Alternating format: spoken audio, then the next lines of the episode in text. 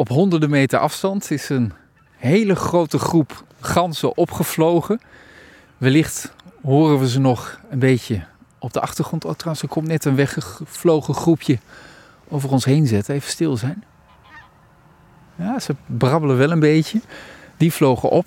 En het feit dat zoveel ganzen opvliegen, dat maakt jou paraat, hè, Pieter. Dan denk je van, hé, hey, dit zou het moment kunnen zijn. Ja, precies. Ja, ganzen gaan nooit uit zichzelf vliegen. Uh, want ja, vliegen doe je alleen als je een doel hebt. Want het kost energie. En je wil natuurlijk zo weinig mogelijk energie uh, verbruiken. Want als je energie verbruikt, moet je weer opnieuw op zoek naar voedsel. Dus dat die ganzen ineens de lucht ingaan, uh, dat betekent verstoring. En verstoring kan komen doordat mensen met de hond het terrein inlopen. Of dat er een auto voorbij rijdt. Maar ook een roofvogel. Dus we zijn nu even aan het kijken of de zeearend toch niet toevallig voorbij vliegt. Want dat zou wel heel mooi zijn. Nu las ik ergens dat het ook de balsperiode is van de zeearend. Maar ik vind het zo'n gek moment. Zo in het najaar denk je, is dit het moment om te gaan balsen? Nou, dat, uh, dat zeg je wel goed eigenlijk.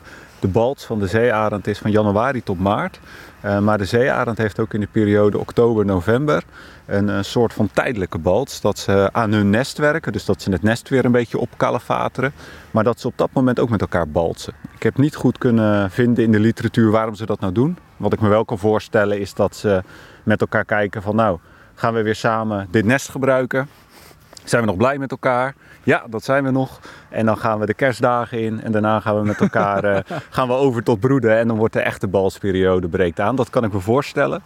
Uh, maar echt hard dat zeggen, dat kan ik niet. Maar het zou dus kunnen. En dat balsen van die zeearend, ja, dat is een fantastisch geluid. Ik heb dat zelf uh, maar een paar keer mogen horen in Nederland.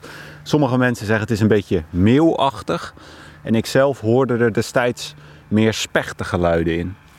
Dus maar de, de specht heb je verschillende van. De zwarte specht klinkt weer heel anders dan de groene specht. Ja, nou, de associatie die ik had was een zwarte specht. Okay. Dus een wat, wat hardere, raardere, hoge, beetje fluittonen. Echt dat je denkt, wat gebeurt hier? Je hebt helemaal geen associatie met een, met een roofvogel. En helemaal niet met een zeearend. Maar dat, uh, ja, dat is geweldig om te horen. Ja. Maar ja, dat is wel heel bijzonder. Maar dat is het geluid. Is er ook wat te zien als die vogels, die enorme vogels aan het balsen zijn? Nou, het is niet zoals uh, kiekendieven dat ze in de lucht uh, voedsel overgeven en dat ze met elkaar door de lucht heen cirkelen. Echt rond. heel romantisch. Dat is heel romantisch ja, en ook heel spectaculair. Ja. Dat doet hij niet. Uh, maar ze geven elkaar wel voedsel. Ehm, dus ja, dat ziet er wel ja, vrij liefdevol uit als je dat zo kan, kan zeggen. en het is naar elkaar roepen en het is wat om elkaar heen vliegen, dat soort dingen. Ja, en dus nu zijn ze elkaar weer even aan het proeven om dan nou ja, januari, maart, die periode echt te gaan balsen. En dan samen een nest te beginnen eieren te leggen. Dan begint het hele broedproces weer. Ja, ja, klopt. Het zijn vrij vroege broeders. Dus in de maand uh, februari starten ze vaak toch wel met, uh, met broeden. Uh, ze leggen 1 tot 2 eieren. Die, nou, gemiddeld genomen wordt er één jong vliegvlug. Um, en die, ja, die kan nu alweer rondvliegen. En zeearenden dat duurt wel uh, vier tot vijf jaar voordat ze echt volwassen zijn. Dus dat zo'n vogel zijn uiteindelijke verenkleed heeft met een mooie gele, felgele snavel en een witte eindband bij zijn, uh, bij zijn veren. En in de eerste paar jaar is het meer een wat uh, ja, bruin vlekkerige vogel.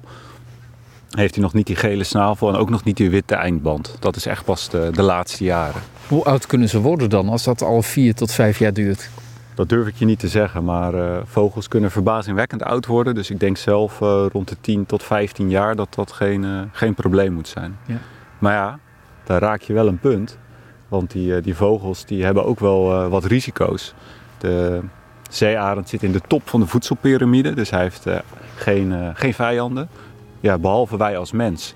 En dat is ook de reden waarom het in het verleden slecht ging met de zeearend. We hadden heel veel uh, gifstoffen nog in het milieu, DDT en de, de PCB's.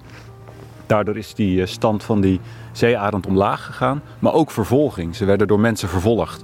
Uh, nou die, dat gif, die PCB's en die DDT, dat is al minder. Alleen in het deltagebied is dat soms nog, omdat daar ophoping is van dat materiaal... wat wij 40, 50, 60 jaar geleden in het systeem hebben gegooid. Maar uh, vervolging vindt nog steeds plaats helaas. Dus af en toe wordt er nog wel eens een, ja, een doodgeschoten zeearend gevonden in Nederland. Maar ze zijn er. Ze komen met steeds grotere aantallen. Het gaat goed met ze en daar moeten we van genieten. Ja, daar ben ik helemaal met je eens. En wij gaan nog een stukje verder lopen en hopelijk krijgen we hem alsnog in beeld. Want dat zou de, de ochtend wel afmaken.